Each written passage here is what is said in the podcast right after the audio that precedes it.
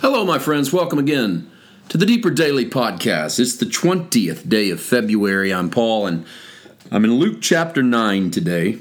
We've turned into the forty-sixth verse.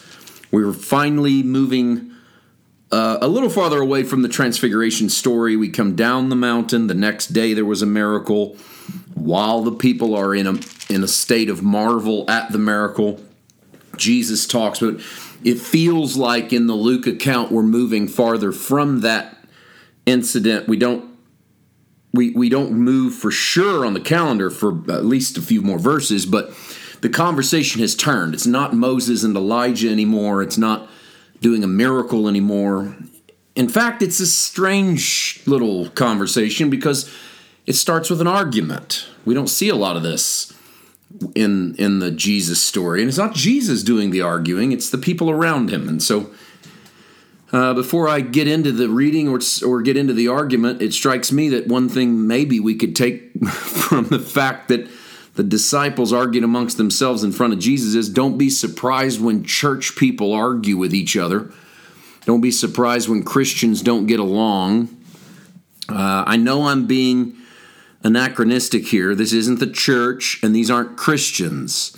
These are disciples of Christ, pre-outpouring of the Holy Spirit, but I think the principle still stands. If people could walk and talk with Jesus in the flesh and still sit and argue with each other in his presence, well, it stands to reason that you're probably going to get some disagreements today. So don't let church squabbles or fights, arguments, run you away from the people of God.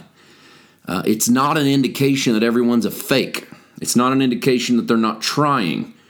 It's not even an indication that they're mean or mean-spirited. It, it, it means they're human. And humans have arguments, and they get into things. And it, I'm not trying to say that all of the arguments are noble or even worthy, but it doesn't mean the people are no good.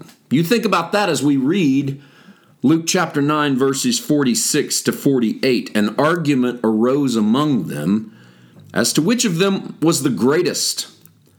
But Jesus, knowing the reasoning of their hearts, took a child and put him by his side and said to him, "Whoever receives this child in my name receives me, and whoever receives me receives him who sent me. For he who is least among you all is the one who is great." So the argument is not between Jesus and the disciples, but it's among themselves. Which of them are the greatest? I don't know if it's specifically Peter, James, and John. It seems like they're involved. He took them to the top of the mountain, but it doesn't seem as if they're the only three involved in this argument, although I can imagine if you need a scenario by which maybe they're arguing about who's the best. Maybe the fact that Jesus only took three of them up the mountain, perhaps those three come back down and say, "Look, guys, we're just a little more important. I mean, we went to the top of the mountain. You didn't." Or maybe the argument's among Peter, James, and John. Maybe it's, you know, James or John saying to Peter, "Hey, we're not the ones that said that thing at the top of the mountain. We're we're st- we're in his good graces." You know, I don't know. I, I, those sound like immature arguments, but I think probably most of our arguments sound pretty immature in the presence of the Christ.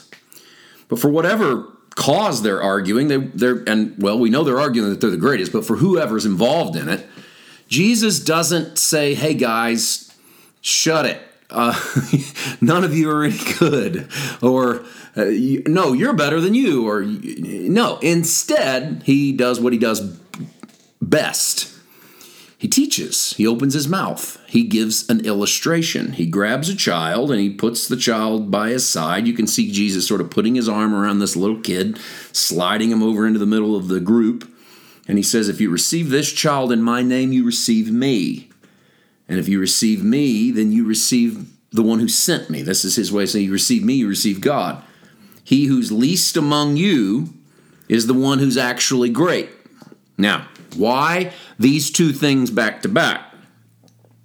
Well, first of all, Luke does a contrast here between the desire of the disciples to have the best place for themselves And then Jesus is concerned for other people. So the disciples are thinking of themselves.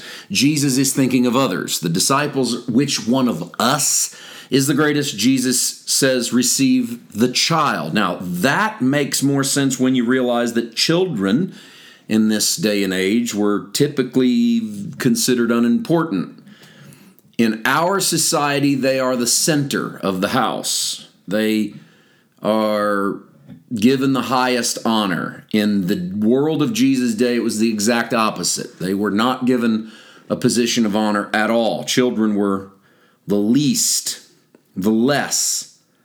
To be concerned with a child was to be concerned with the lowest, and to be concerned with the lowest was to place yourself down there among the lowest. This is the reason Jesus tells us that unless you come in as a child, you don't get in. He doesn't mean unless you give your heart to Christ when you're a kid. He also doesn't mean unless you become immature.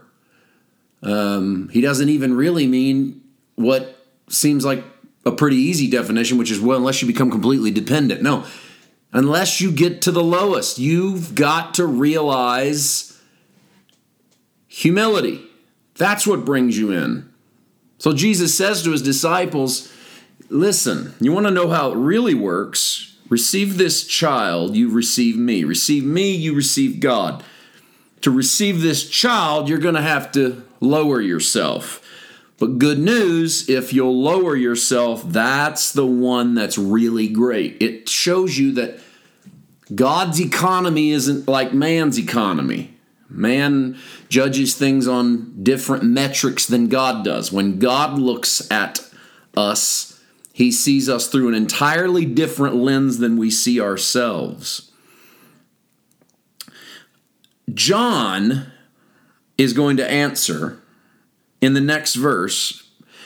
That's kind of the biblical way of saying John spoke, because it's not necessarily that Jesus asked a question, but if we play along chronologically, we might have a reason why Luke uses that phrase. We'll jump into this tomorrow in a very fascinating conversation with Jesus and his disciples. Have a great day. God bless.